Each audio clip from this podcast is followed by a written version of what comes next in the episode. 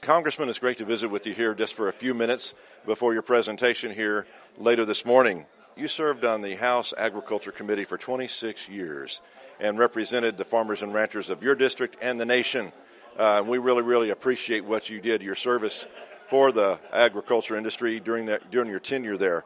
Now that you're out of Congress and have been since uh, for about 13, 14 years, I'd like to know just first of all your your impressions of what's happening in our country right now, and and do you think with the new farm bill needing to be rewritten in 2018, you know what the future is for agriculture, and will this Congress be able to you know come to consensus and, and get a good bill for our farmers and ranchers?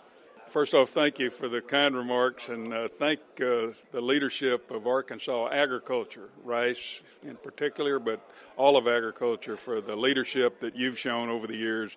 The benefit I got from your folks coming to Washington and educating me and my staff on rice, which coming from West Texas, we don't grow much out there, but I realized early on in my political career that all of agriculture is important, and therefore, if you're going to do a job and get 218 votes, you've got to listen to a lot of different views and try to find a consensus and a compromise that will work. I don't envy my colleagues on the House and Senate Ag committees this year uh, with the political climate that they're having to deal with, something I have never seen in my lifetime. I'm sure it happened in way back 100 years ago. Uh, in this, but we've never seen anything like it. Now, with the president's approval at 33%, means he doesn't have a lot of power, political power.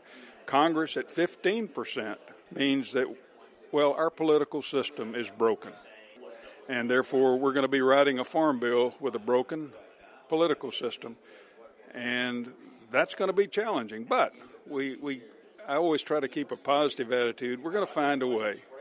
Well, we won't find it, we won't see it until it happens. The last couple of farm bills have actually had to be extended because it just took an extra amount of time, whether it be just a few months or a year, to get it finally signed to the president's desk. But we're in, a, like you say, we're in a whole new climate now with the Trump administration, and the it seems like the acrimony that exists. We got to have bipartisan legislation, and I don't know if we can get that that's the, that's the $64 question. Uh, it was unable to get there on health care. The Affordable Care Act, Obamacare, uh, were not able to get there, and for a very good reason. You know, when Obamacare was passed, it was passed with only Democrat votes. Republicans were making the same mistake trying to pass a replacement with only Republican votes. And I challenge anyone listening to us right now to find anything in the history of our country that has ever passed that was good for the country with only Democrat or only Republican votes. And that's the challenge. We've got people today, we've got a small group in the House of 35 that believe that they're a majority. Well, I still believe the numbers say you've got to have 218. You can have the best idea since sliced bread. You can be 100% right in what you believe.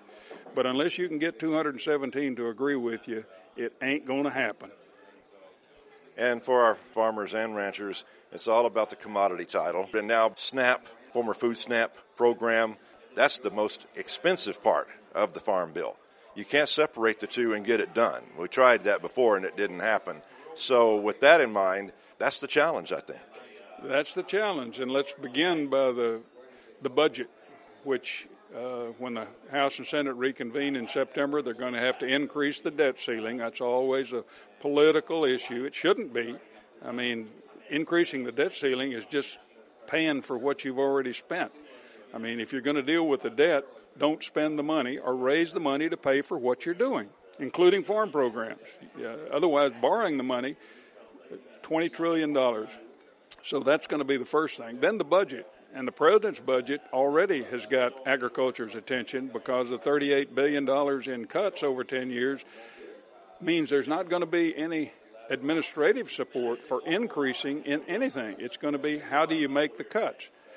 When I had the privilege of serving on the House Ag Committee, eight years as ranking member, I served uh, with uh, Pat Roberts, now uh, chairman of the uh, Senate Ag Committee, Larry Combest from Texas, Republican, both great guys to work with, understood what I'm saying, and I understood what they were saying.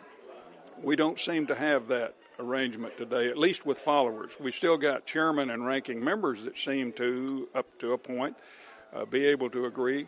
But the rest of the committees, uh, we don't know. This is an unknown commodity. And that's going to be the big challenge. And you mentioned SNAPs. Nutrition is 71% of the agricultural budget. Some people want to separate it out. Be careful what you ask for because you may get it and you will regret it. Because show me the votes to pass a farm program without SNAP. Show me the program to pass SNAPs without the farm program. But a lot of our current politicians haven't quite figured that out yet, but hopefully their constituents will educate them soon. We appreciate former Texas Congressman Charlie Stenholm taking a few minutes to share his insight and thoughts with us about the prospects for the 2018 Farm Bill at the Arkansas Rice Expo in Stuttgart.